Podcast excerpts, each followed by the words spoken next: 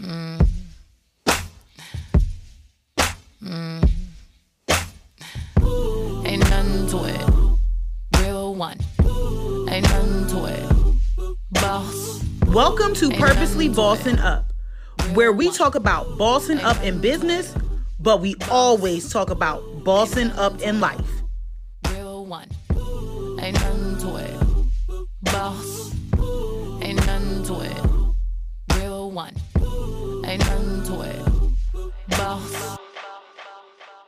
Hey y'all, this your girl T, the host of Purposely Bossing Up, and I'm so excited to have you guys here to listen to another episode of this amazing podcast. Of course, we are still talking about bossing up in literacy and education. So let me introduce our next guest. Dr. Kelly Hall is a board certified emergency physician who is currently practicing in Charlotte, North Carolina. Dr. Hall is among the 4% of African American women who are MDs in the entire United States. She has participated in various blogs such as Lovely Spirit, Women in White Coats, and a contributing author in the soon to be published The HBCU Experience. This amazing doctor has also recently completed her memoir, I Am the Beat, which she encourages readers to use their faith to navigate through hardship and uncertain times. The book is a very candid insight to her journey and perseverance in the middle of questionable situations. Dr. Kelly decided at an early age that she would pursue the medical field. However, she learned over time that this field was not what she expected and quickly started looking at the patients as obstacles to finishing tasks. Dr. Hall is not only a two time best selling author, the HBCU alumni is also the owner of NC Dance District Inc., which is a hip hop dance studio. So I introduce to you all Dr. Kelly Hall. Hello, Kelly. Hello. How are you today? I am booked and blessed, honey.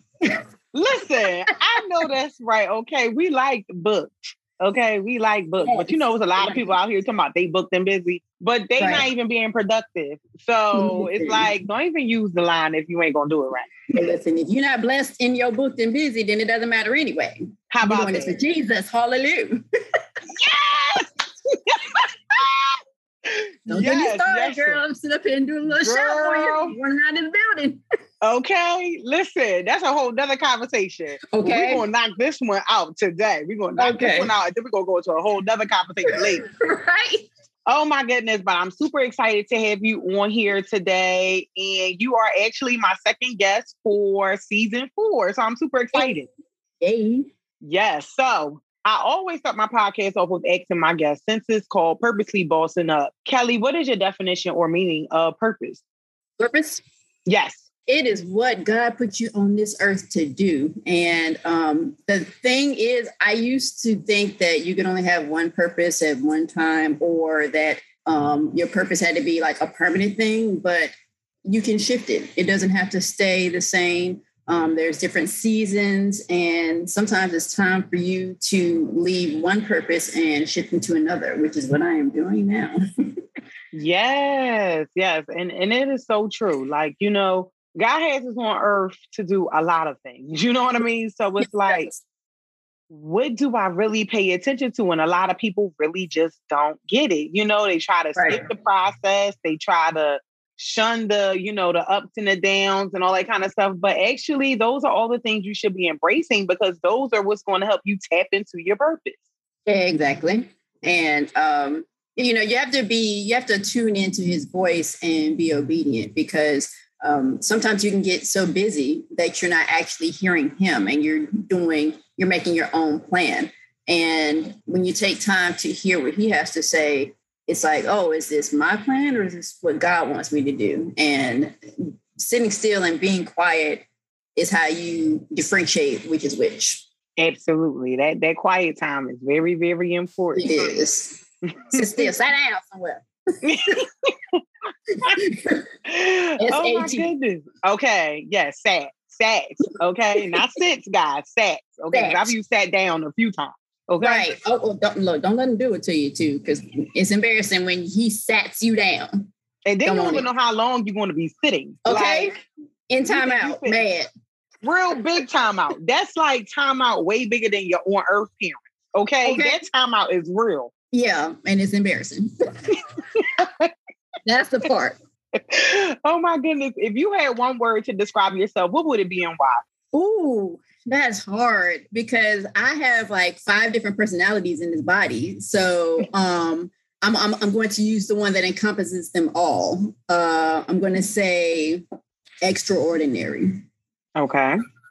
And why? Because um, I am not your typical doctor. I'm not your typical uh, business owner. I'm not your typical writer. I'm not your typical anything. I um, do a lot and I like to intermingle them so that I don't have to necessarily be one or the other. For the longest time, I would compartmentalize myself into different mm. people. And, um, you know, this person would, the doctor would show up in the hospital or in urgent care. And um, the drum major would show up at A&T and the dancer would show up at the dance studio. And now I'm starting to get to the point to where I feel like I don't have to be boxed into one particular personality, but I can be all of them. Yes, you have to figure out like, okay, I wear a lot of hats, but how can I just wear like one hat and just cover all of it?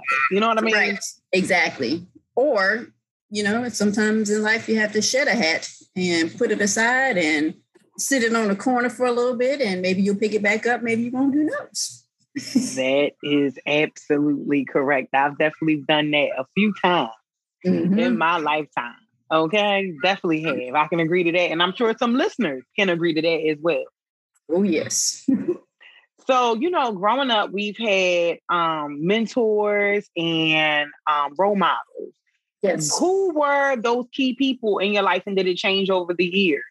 Yes. Pretty much any woman in the Oxford Henderson alumni chapter of Delta Sigma Theta was my mentor. Um, my mom is a Delta, and that's who I grew up around. That's what I grew up around. My father is an Omega. So I have a bunch of surrogate mothers and a bunch of surrogate fathers. And so early on, it was these people um, that were my mentors and the people that I looked up to. And then around high school, about to go to college, I um, met the legendary drum major Anthony Chris, uh, one of the best drum majors in of all time, for the Blue and Gold March Machine in North Carolina Agricultural and Technical State University, Aggie Pride. And he became my mentor for the whole drum major thing. And that's a whole other can of worms. But um, at A&T, I am not calling myself this. this is what they call me. They call me a legend.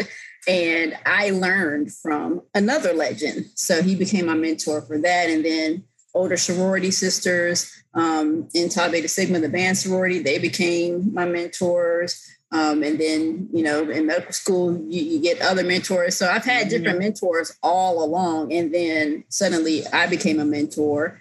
And I actually have a mentor now in this whole dance studio thing. That's my business partner, Anna O'Boise. She is fabulous. Uh, but she ran the studio many years before I did. And um, she's still very much a part of the studio but I handle most of the actual logistics of running the business. So I can be the business while she can be the creative. And it helps us to expand the brand a whole lot more than one person just doing everything. That is awesome. I'm glad you had that that tribe of yes. individuals who help mold you into the individual that you are today. Yes. Um, I really honestly feel that when you have that number, you know, that big of a number of individuals that are pouring into you, no matter what stage you are in your life, that's truly a blessing. But mm-hmm. even those who don't have those good mentors or role models in their lives, they still eventually learn from someone else. Maybe like a teacher or, you know, someone, an old lady who lived across the street. You know, you just never know. And it's just so good that you had that setup. Girl, that setup was for you. Or the other thing is, and this is why I wrote my memoir, is because um, I figured. So I, I had a mentee that um, I truly changed her life. She tells me that all the time. And if she had never encountered me, who knows? Like now, she is in her first year of OBGYN residency at Johns Hopkins um, in Baltimore. And so she she credits the the change in the tra- trajectory of her life to me, which is like amazing. But I wrote the book because I said, well, if I could change her life by just speaking into her, telling her about my life, how many people's lives could I change by writing about it? So you don't even necessarily Mm-hmm. have to be able to physically touch a mentor. Mhm. As long as you just pick one that's doing what you want, and you know it can be a Zoom sort of thing, or it could be you just read all about them and learn about them, and just kind of constantly watch them and learn their moves. And sometimes that's the the way that you can um, learn from a mentor. Is they don't even have to know that they're a mentor necessarily, Facts. but you're learning from them anyway. Yes, that's absolutely true. That's definitely absolutely true. So before we get into your memoir, we're going to go back a little bit.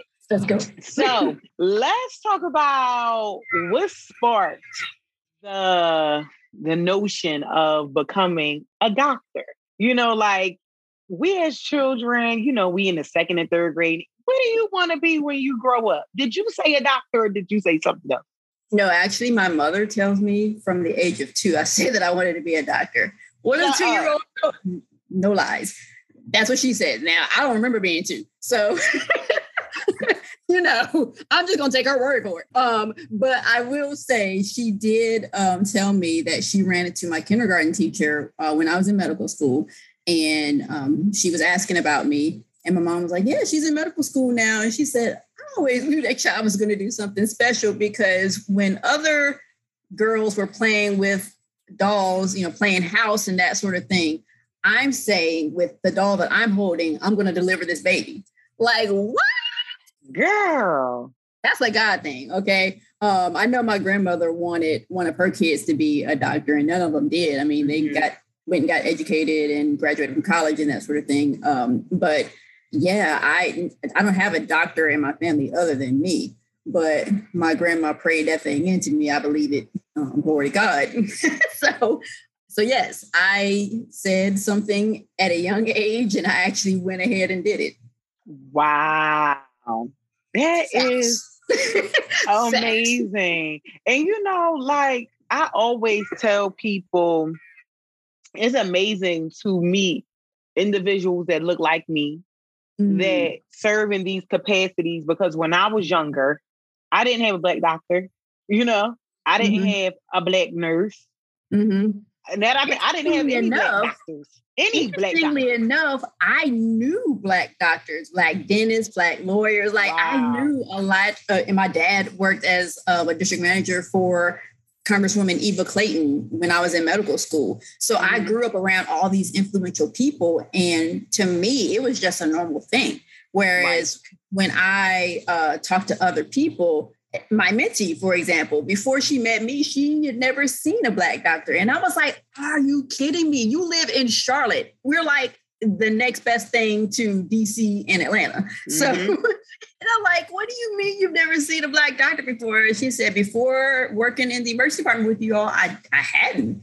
And that just baffled my mind. But like I said, for me, I knew all these, you know, influential people. And I grew up in a rural area and never knew that I grew up in a rural area, an area of poverty, like Mm, because it was farming land, farming country. mm, okay. And um, so I never knew that theoretically I shouldn't have succeeded just because of where I grew up. Um, you know, my friends, we all were cultured and traveled. And um, so I didn't realize until I graduated and was in medical school that, yeah, you grew up in an area of poverty. I knew a lot of my friends didn't, or a lot, of my classmates didn't have some of the things that I had or some of the experiences that I had Mhm. but you know as a child or you know growing up you kind of see what's put around you so environment is is is one of the things but you can overcome your environment by just being taken out of your environment for even little pockets Exactly. of time and experiencing other things No, that's true. That's true. Now, when you were, you know, studying in medical school and then becoming a doctor, what do you feel maybe have been your biggest challenge to get where you are today? I would say so in in all throughout school up to college, I was one of the top performing students. So when I got to medical school, you know, we're all top performing students. so somebody has to creep towards the bottom. So overcoming the mindset of and also I always went to predominantly black schools. So medical school was East Carolina, um, predominantly white institution. So it was a culture shock. One for one thing, I mean, I had white classmates, but not being around a supportive group of Black students mm-hmm. was something that I had to overcome because I was used to it. I was used to people being like me or growing up like me or understanding certain things because they were like me. Okay. Okay. I was like, what? Here we go. okay. And so when I got to medical school and didn't really have a lot in common with a lot of my classmates other than my black classmates, because mm-hmm. um, you know, there's like about 13 of us in, in my class out of 72, 74. And um, a lot of us had gone to HBCUs or were in fraternities and sororities. So I had mm-hmm. that little, you know, clique that I could bond with. But my my white um, classmates, um, a lot of them were different as far as how they grew up. And so just getting used to the fact that I didn't have that large supportive network was something that I had to overcome because suddenly it was like nobody cares. right. Whereas pre- previously, you know, there was always somebody that was in my corner or was speaking positivity into me. And suddenly I had to speak positivity into myself because, of course, my classmates, I mean, we're all in the same boat. Like, right. We're trying, we're trying to pass this test. So um, it was basically just kind of make it on your own. Although I did have a, a good study buddy and um, white, a white chick, Jocelyn's her name. I love her. Um, and she just didn't see color, which is interesting. You know, mm-hmm. you always say, well, no, people see color. Like she's one of those people that really doesn't really see color. So I was thankful that I had her um, as my study buddy because she is smart. She's an orthopedic surgeon. Mm. Um, yeah. So, um, so I did have people, but it wasn't that whole network of people that adored me and loved me for all the things that I did. And you know, it's like, okay, great. So you're the first female drum major. Who cares? that's what I. That's that's what it was in, in, medical school. It was like none of that. Yeah, you can manage your behind off. What does that do for a patient? No one cared. Right. so it, it was me overcoming the fact that people didn't see me as this great, amazing human being in medical school. It was like, okay, you're another person like I'm a person. Right, right. This is wow. She said I had to get it together. It was like, yeah. A, oh, a reality yeah. check. Like, yo, sis. Like nobody cares. right. This is what's going down. And we don't care.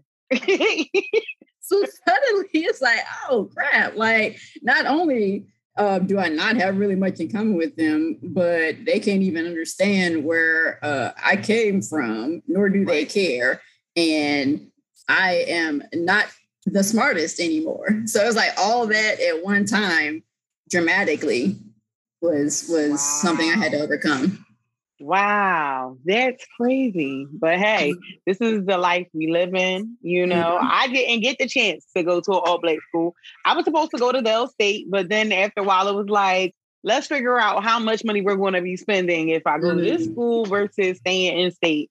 Man, don't get mm-hmm. me wrong. I embraced every bit of my PWI experience because there was yeah. a lot of us in there. Okay. Yeah. Mm-hmm. it was definitely a lot of us, but I was only around the corner from Cheyney and Del State and, yeah. and, and Morgan and Lincoln. So I was partially in the black experience. Okay. Don't get me listen. Okay, you couldn't tell me I couldn't I didn't go to none of these schools as much as I was there. Okay. That's like people that went to UNCG that would always come to party at A&T. Like, I mean, you've been going here life. Oh my goodness, I wasn't matriculating. No credit but I was Hilarious, always you were there. there. You were there. I was always there. Yep. I was Hilarious. always there. So we're a doctor and we're also a owner of the North Carolina Dance District Inc. Tell me a little bit about that. What kind of sparked that up? Oh, so when I decided to leave the emergency department, that was suddenly I had time and energy to do other things that I used to love to do the emergency department sucks the life out of you. It's it's stressful. And you don't realize how stressful it is until you're out. And then I was like, how in the world did I do this for 13 years? And why am I still sane? that is the mm. question. But got into urgent care and um, had a more consistent schedule, had more energy. So I was about to turn 40. I said, you know what? I actually need to start exercising or doing something because even though I look fit, I was not doing any exercising. Like my numbers looked great, my body looked great, but if I tried to run a flight of steps, then I'm like, like. so I said, you know what? Someone needs to exercise.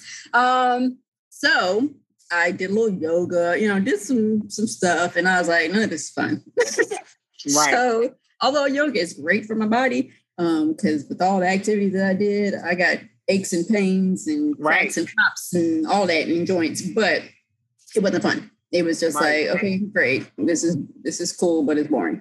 Um, so then I was at a community service day for Delta Sigma Theta, and my now business partner Anna came and taught our teens uh, dance class, and I had so much fun. Like I think I had more fun than the teens did. So I said, um, and she said, "Yeah, I run a dance studio, and you know, come check it out." And so I did. I started like cyber stalking her, and I was like, "Oh, she's like legit. Like she had danced with um, like Aisha Francis, who uh, did the choreography for Beyonce, and you know, she was this like fitness guru with Shaun mm-hmm. T with size and and had, had worked with all these different people. And um, so I was like, okay, I'm gonna go to the studio. So I I came and it was like probably three weeks later. And as I'm signing in, I see her in the corner, and then she was just like, "You was at the community day, weren't you?" And I was like, "Oh, she remembered me." you know, like this phenomenal choreographer dancer remembered me. So mm-hmm. I was like, you know, awestruck because of that. And then um, from the first class I was in, and we have a um, seasonal performance that we do. So I was in it. And at, up to that point, I had only taken beginner classes because even though I'm a natural dancer, I had never taken hip hop dance classes. So mm, that's why. I was like, I'm starting beginner because learning choreography is not easy. Like, you know, you can look at a video and do cute little, you know, TikTok dances and stuff. And, mm-hmm. you know, it's learning that is fine but learning 30 seconds 45 seconds of choreography is not as easy as it looks people. Right. So um, i stayed a beginner for like six months and then the night of the dress rehearsal for the show i saw what everybody else was doing and i was like oh oh wait a minute so this is what we're doing up in the studio? Like i was like wait a minute i'm about to get into these other, these other classes. So right. After that show, I was taking like every class that I could, and me and, and Anna became like close friends. And then at one point, she had closed the studio, and so um, she was actually moving out to LA and moved out to LA for a couple months. And I was like, I, I I feel like I need to keep the studio open. Now, mind you, I just signed a contract with a medical group for four years, so I'm stuck in this contract, and I'm trying to figure out I don't know how I'm supposed to do it because she was 24 7 the studio, you know, and I'm like, I wow. can't run this by myself. But so I'm thinking I'm gonna do this later. Um, and when we were talking things through, I was like, yeah, I'm not doing this now, but you know, I want to buy into your brand or franchise your brand. She's like, yeah, perfect. And at some point, God was like, yeah, so you need to do this like now before the brand dies. And so it's like, okay.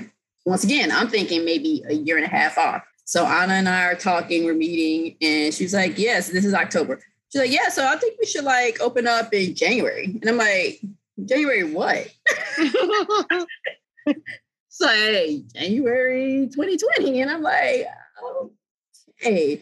But the interesting thing is I actually trust her so much that I was like, and I was stepping out on faith, which was up to that point, um, you know, you think you have faith in God until you really have faith in God and really step out and do and stop trying to dictate what happens in your life. And so I was like, you know what? We're just going to do this. Sure, why not? And right. uh, yeah, so we relaunched after being closed for like six months. We relaunched right before the pandemic. wow. We opened and then we shut down for like six months. Brand, I mean, it's essentially a brand new business because now we're incorporated because initially it was LLC. So mm. a different tax ID number. So you can't, there's like not record of right. this being an established business. So glory to God, we have made it through the pandemic up to this point and are actually re we're growing back to where we were previously. And um, glory to God, we're gonna be off to the races next year. Yes, that is amazing. I tell people all the time, like, you know, you'll bump into individuals, you'll meet them here, there, or anywhere, and you never know what the real connection is really going to be between you 2 mm-hmm. Like, yeah. I was just literally having a conversation with a girl I met 10 years ago, mm. and we mm. met in one environment. And then just the other day, she was like, T, who would ever thought that we would click somewhere else? Like, it was just yeah. like, it's just crazy. You just never know. Well, I saw Dance District, like the the dancers, probably see, it was 2012. I want to say I saw them like seven years prior because wow. they they performed at uh, Taste of Charlotte, and which is like Taste of Chicago. Um, and you know, I, I'm eating, and they're on the main stage, and I stopped, and I'm like, oh, this is cute. Like, you know, sit there and watch for about five minutes, you know, get in because they were doing like um the Cupid Shuffle or like one of those little little mm-hmm. dances so that the crowd could join in. And so I'm sitting there dancing along with it, and it was like, all right, cool, let's go. And like they've gone on and continued to, you know, on more food. So wow. The yeah, it was years later that she was brought back and who knows, maybe I was not obedient then. It was supposed to, to do something then, but right. Like, not really, because she said there was a time frame in the middle of that where I kind of revamped and had to let go of some people. Mm-hmm. And so she was like, No, you actually came in at a good time because you came in back then. Who knows if you would have stayed? So um yeah. So it, it's it's just I think that was just a foreshadowing to be like, you know, just a reminder because I'm a person that sometimes I'm like, okay, I'm not really sure that was God. But by the third time, like, okay, God, I hear you. right, right, right, right. I had one of those moments last yesterday. Yesterday, and I was like, hmm, what, what kind of event am I going to plan for the end of the year? And then as soon as I laid down last night, God downloaded the whole plan mm. in my head, all the way down to the people I was going to use so I said, you know what? Tomorrow I'm gonna wake up and I'm gonna reach out to all these people. Can I tell you that every person I reached out to said, "Okay, I'm there. How you need me?" That's beautiful. That is because you you can't you can't pay for that. Mm-mm. Like for, for God to give you the entire plan because so right now all I know is I'm supposed to be, you know, writing another book and running this studio. Like I don't have a game plan because you know I quit my job. I'm literally going to not be working as a doctor starting next Friday, this Friday coming up. so that in itself, because my whole entire identity has been as she's either going to medical school or she's in medical school or she's working as a mm-hmm. doctor. So I don't know what it's like to not have medicine at the forefront. And mm-hmm. so I have, I, I don't have the whole plan. And the thing is, sometimes you just have to take that initial step and God will start revealing things. So for you to have the whole plan, like I'm waiting for him to be to give me the plan like that. Cause I'm like, okay, God, where's the next check coming from, sir? He gonna let you know, sis. He gonna let you know. Right. You know, I was like, but but the thing is, I'm actually, you know, every once in a while I have a panic moment, like, oh my God, like that check that I love is not gonna be there. Um, and then I'm like, you know what? But the peace that I'm gonna have from just being right. able to like sleep until I don't feel like sleeping anymore. And then I get to come to my studio and do what I love. And I get mm-hmm. to encourage people and uh, feed into people without having to worry about the next patient. Like the thing that I did love about medicine was talking to people and feeding into them mm-hmm. and, you know, just like literally helping them. But ah, medicine these days, people once again, they think they know more than you. They come in with what they want, which may not be what is needed. Mm-hmm. And then I don't have time to sit and talk to some people and explain some things because I got the next patient and the next patient is mad because I've been here five minutes. Why hasn't anyone seen me yet? Right. It's like, you know, it's it's it's so it's a thankless job at some point. Yeah. And um this, you know, this whole dance studio thing is this is God's studio. Anna says it all the time because um, she was in a place and the studio is what helped her. And we serve from the beginner to the professional in this studio. Like, if mm-hmm. you have never danced before, we got a class for you. If you are training to be a professional dancer, most of my choreographers are professional dancers. We got mm-hmm. you. And wh- wherever you are in in in that range, we are going to feed into you and encourage you and help you live your best life and be your best self. And that's what I love about the studio is that I get to encourage people on my own terms without having to worry about the next person or right. Um, no, I, I got I got to go to the next room because I'm on a time crunch. Oh, I get to just talk as as long as I can stay awake. and literally, we stay at the studio sometimes till like one and two in the morning, just talking. Is yeah, that sort of environment? like that. Mm-hmm. It definitely be like that from time to time. Mm-hmm. Know. So yeah, to have that whole plan outlined is is amazing. I'm waiting for him to download the whole plan to me. So right. I, like, I was like, oh, I got it. Boom. Let's go. I was like, this what you want me to do? That's beautiful. I'm like, let me still let it have let it be fresh on my head tomorrow morning. So right. First thing in the morning. Remember, because a sister will write it down. Write the vision, right. make it plain. Come Absolutely. On. Okay. Oh my gosh. But yes, so let's get into this memoir. Yes. And it is called I Am the Beat. Okay. Period. Period. Tell us about this book because I know it coincides with you being a drum major as well. Exactly. So it's it's actually from birth to residency.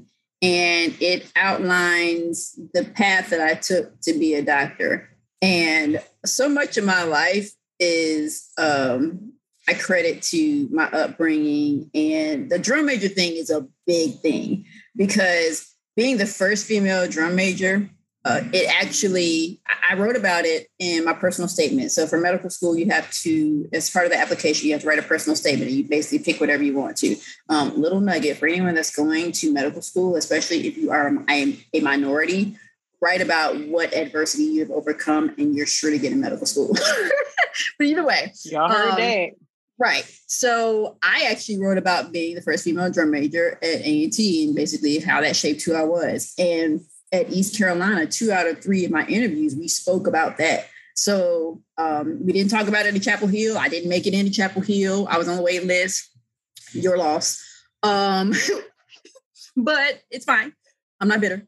So I believe that me being the first female drum major actually helped me get into medical school. So despite the fact that it has nothing to do with medical school, it helped me get in. And um, people actually still recognize me as the drum major because I always go back for homecoming like every year and mm-hmm. I continue to march and you know do my little thing and I learn the newer stuff as well so that I can stay relevant. If you like, dang girl, you still got it. Yes, I do. But yeah, so the, the memoir basically talks about the path that I took to get into medical school. And, and once I got into residency, like I had to overcome stuff in residency, um, just like doubting myself or, you know, suddenly not being the top of the, the, the curve anymore.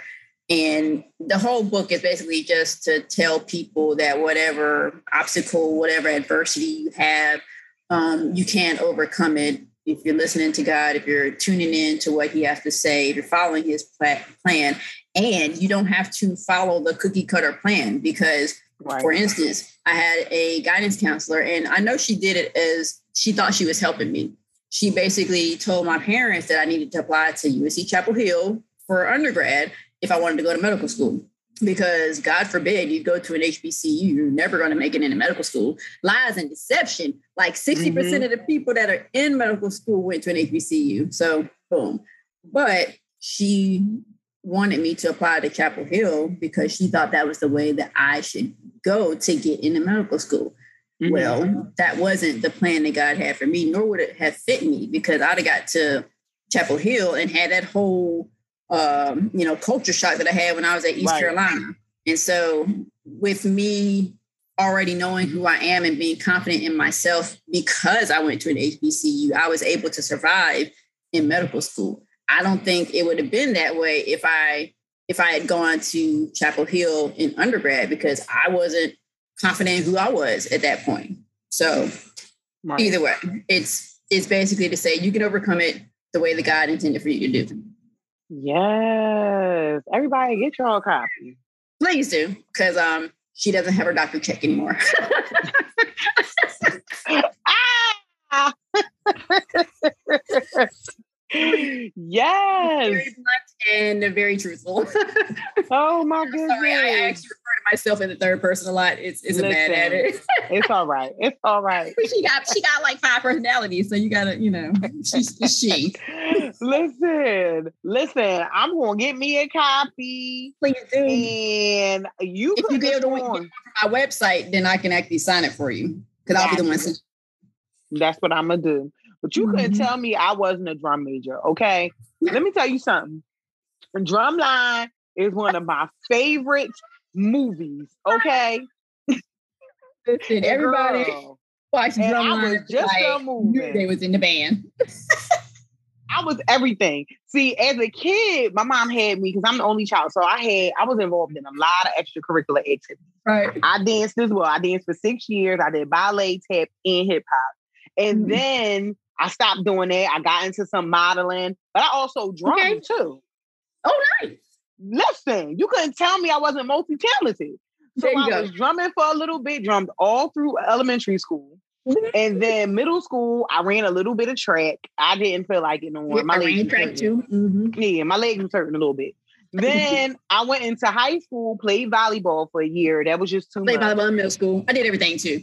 See, and I was just like, you know what? I'm over it. Mm, I don't feel like it anymore. But when my came out, honey, you could tell me I wasn't everything in that movie. Okay, the dancers, I was everything. I was doing it all, girl. You couldn't have told. Listen, you couldn't have told me nothing. okay, I, I was like, all these little documentaries that now that they putting on like Netflix and Hulu and stuff like that. I'm like, are there any girl drum majors? That was a yes. question because they don't highlight them. Right, and they should. Well, so interestingly enough, now it's become like the cool thing to do to like throw a female drum major in the mix. But I did it in the 90s when it wasn't the cool thing. So there's that. Um, but no, I actually know a, a quite a few female drum majors because I actually reached out on Facebook. Um, I think I was like in I forgot what which kind of group I was in. I'm in so many different Facebook groups, but um, I and it may have been the band fraternity sorority. And I basically was like, um, where where are the female drum majors? I, I just want to know where we are. But I actually saw a female drum major at South Carolina State the year before I became drum major. So I mean, there are some out there. Um, not that many. It is a select few, but I know one from Jackson State. I know one from Central. I know one from South Carolina State. Fayetteville State actually had probably mm. the first female drum majors ever, like back in the 50s, I think. Um, wow. Yeah, so like they had two female drum majors and like no male drum majors at that time. So, and I know one that's become the one at FAMU that became the first female drum major there um, a few years back. And then I've met a couple, or not met in person, but met online or socially, mm. uh, the ones from uh, Alcorn, Mm-hmm. And so th- there are there are female drum majors out there. We're, we're scattered and we're few, but we're out there. Grambling has one this year. Mm. So yeah, they're out there. And Beyonce missed a whole opportunity to have me out there. Like, so I mean, she, she was a drum major in her in her Coachella performance, so I get it. But I feel like Beyonce, I mean, I got your hair.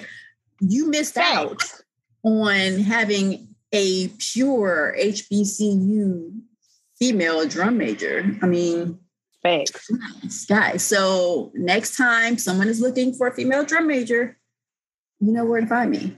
at NC Dance District or at A&T because I'm either going to be by the band or I'm going to be in my studio. Those are the two places I reside. Listen, yes, yes, yes, yes. So I'm very predictable.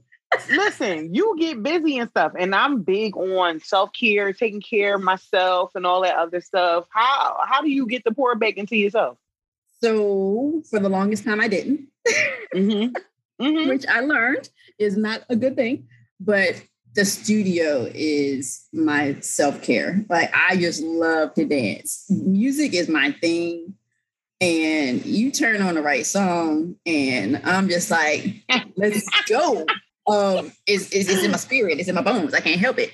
So um I I this is fun for me.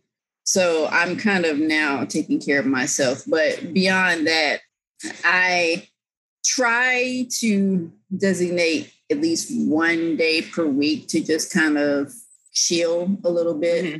Um, I need to incorporate more spa days. I do like maybe two spa days a year, which, and it's because I go to an expensive spa. So that's what it is. Okay. Okay. But I'm like, you know, I'm, I'm a little bougie sometimes. And so I just want to go and like sit in the sauna and, you know, in, in, in a nice place with nice plush terry robes, you know, mm-hmm. all that. Mm-hmm. So, um, but it's expensive. So I'm like, yeah, we ain't doing this too often. Um, but I, I'm, I'm getting better at it. Like I said, shedding the doctor for a little bit is going to mm-hmm. help um, because that is a source of a lot of stress, which yeah. is unfortunate um, and it's only gotten worse because, like I said, medicine is not what it initially was. And um, no one signs up for a deadly pandemic. No one even imagines right. that when you're going into medical school. And you don't imagine that it, a mask and a vaccine can become so political. Like, right. what does that have to do with science? There's facts, and then there's politicians. And right. suddenly we're listening to the politicians and not the facts. Get your vaccine, people. Y'all heard her. Point blank, period. I volunteered for the study. So I've been vaccinated an entire year. Wow. And I ain't got no third eyes, although it would be cute, these hazel eyes. Um, no, I ain't got I ain't grow no wings. Um, I got I still got on my toes. Like whatever y'all think is gonna happen, it's not gonna happen. Death will happen due to COVID death is not happening due to the vaccine. Facts. Stop mm-hmm. listening to social media. Listen to a doctor. Listen to a doctor, yo. Have your ears out to the streets. There's okay. that part. That's a whole other bitter conversation. Girl, yes. I don't know. I understand. I understand. Mm-hmm. Now, if you can give young Kelly a piece of advice, what would you tell her? I would say do oh, I know what I would say. I would say what I tell my mentees now is to have a backup plan for when medicine stresses you out. You think you're going into medicine to practice for 30, you know, 35 years, whatever. Those days are gone. Yeah. Because medicine has become such a business and it's less about patient care and more about money. And you realize that CEOs who have a business degree and do not know what it takes to be a doctor or to clinically practice are the ones that are kind of running the show and determining um, your staffing. And they cut staffing and basically make money decisions as opposed to patient care centered decisions and I'm probably getting myself into trouble by saying all of this because because most hospital systems are are you know large businesses, mm-hmm. and um, you know it, it's frustrating. And luckily, glory to God, I have an out. But there are so many doctors, nurses, you know, medical professionals that are like, I want to get out, but I don't know what else to do. Like it, it, sounds funny to say, but I'm not qualified to do anything else but be a doctor. so I was like, for five years, I'm sitting there like, God, I can't do this much longer. Like, what is the plan? I got to find something else to do. And right. he answered my prayers, and and you know, I wrote a book, and my business partner popped into my life, and and yeah. we are running the studio together. So I have an out now, and you know, it's it's not going to be it's something that's developing, put it that way. So it's not all, you know, cookies and cream and and you know, there's the financial aspect. You know, I'm running a business. So right. People have to come to my business in order for me to mm-hmm. make money. So, you know, there's still a pandemic out there. So the numbers aren't where they were prior to the pandemic. But on the same token, I'm like, God's gonna take care of me. So I would tell my young self to have a backup plan and not work so hard that you can't hear what God is saying, or don't be so busy that you're not paying attention to what He's saying. Like lean on Him. Yes. Trust him. Lean on the Lord. Trust him. Trust yes. in him in all thine understanding. Yes, Lord. Mm, thank you, Jesus. Hallelujah. Mm, mm, mm, so do, do you have anything coming up that you can tell our listeners about that they should be on the lookout for? I am actually going to start writing memoir number two, which is from Dr. the Dancer. So I gave Mm. a little, I gave a little snippet at the end of the memoir, just talking about how I got into this whole studio thing. So, you know, it's, but in the meantime, the, it's been interesting. This, this um, part of my life, you know, um, our medical group, we try to get out of the corporate world of medicine and merge with another company. And um, all of this is public knowledge, so don't be coming after me, people, lawyers. But um, we resigned. Mhm. A month later, they fired us, and then there was lawsuits. So in a pandemic, um, a medical group fired 41 doctors. Oh, wow. So I'm trying to figure out how to write that portion of my memoir without getting into legal trouble. Thanks. But it's going to be juicy. And I'm going to tell all the things that you don't know about medicine and how y'all as patients be trying to treat us as robots. We are not robots. We have feelings, we have needs, we have emotions. Um, so it's going to kind of be like a tell all into why I'm reading medicine. I, I Mhm. may jump back in. Who knows? I don't know. The good Lord will tell me what to do. But for right now, she's not going to be practicing medicine for the rest of this year because she needs a break because people break. are exhausting. And but yeah, so I'm actually going to be working on memoir number two. You know, building up the studio, and in the name of Jesus, he gonna find a way for me to get on TV. I mean, um, reality show, divorce for medicine, like you know, there's married to medicine. How about divorce Right. from you know, I just like somebody put me on TV because these eyes are made for TV. Okay, look at them, look at them. Mm-hmm. if y'all think I'm funny, my business partner is like 10 times funnier than I am. And then the two of us together is like funny amplified. oh, my goodness. This is just too much fun. Tell the people how they can keep up with you, get in contact with you, all that good stuff. So my personal website is drkellywhall.com. That is E R K E L L Y E W H A L L dot com. My IG, follow me, everybody, because it's real cool. I got dance videos and everything. So everyone spells my name wrong. So my IG name is kind of shady. It's um Kelly, don't forget the E. so that's K E L L Y E D O N T, the number four, T H E underscore G E forget G E T V T H E underscore E. Don't forget the E. Okay, Kelly, don't forget the E. If you just type in K E L L Y E, then I pop up because there's not that many Kellys with a Y E. But that's my IG. Um, my studio is NC Dance District. You can find us on IG, YouTube, Facebook, and our website is ncdancedistrict.com. And yeah, that is all my, my parts. Yes. So before we go, can you give our listeners a piece of advice in regards to bossing up, not just in business, but also in life? As always, listen to God first, hear Him, study His word, listen to what He says, and believe that you can do it. Regardless of what people tell you, regardless of how they tell you to do it, do it your way, be unapologetically you, and just do the darn thing. Yeah. Do it afraid. Even if you're afraid, do it That's right. Do it scared, y'all. Do it scared. Okay. Do it scared. Well, Kelly, you were amazing. Thank and you. I thank you so much for being on here today. This was Like fun. this- This I was like it. It definitely a vibe. this was definitely a vibe. Y'all, y'all, she done dropped some gems. She told y'all what to be on the lookout for. She said you can follow her on all social media platforms, the dance studio platform. You know, you got to stay in the mix. And with that being said, I mean, come on, and she done gave you everything. Everything. Lord. Me.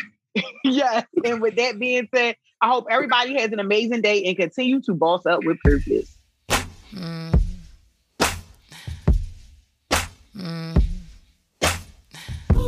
Ain't nothing to it. Real one. to it. Boss. Thank you for listening to this episode of Purposely Bossing Up. Continue to keep bossing up with purpose. Real one. Ain't.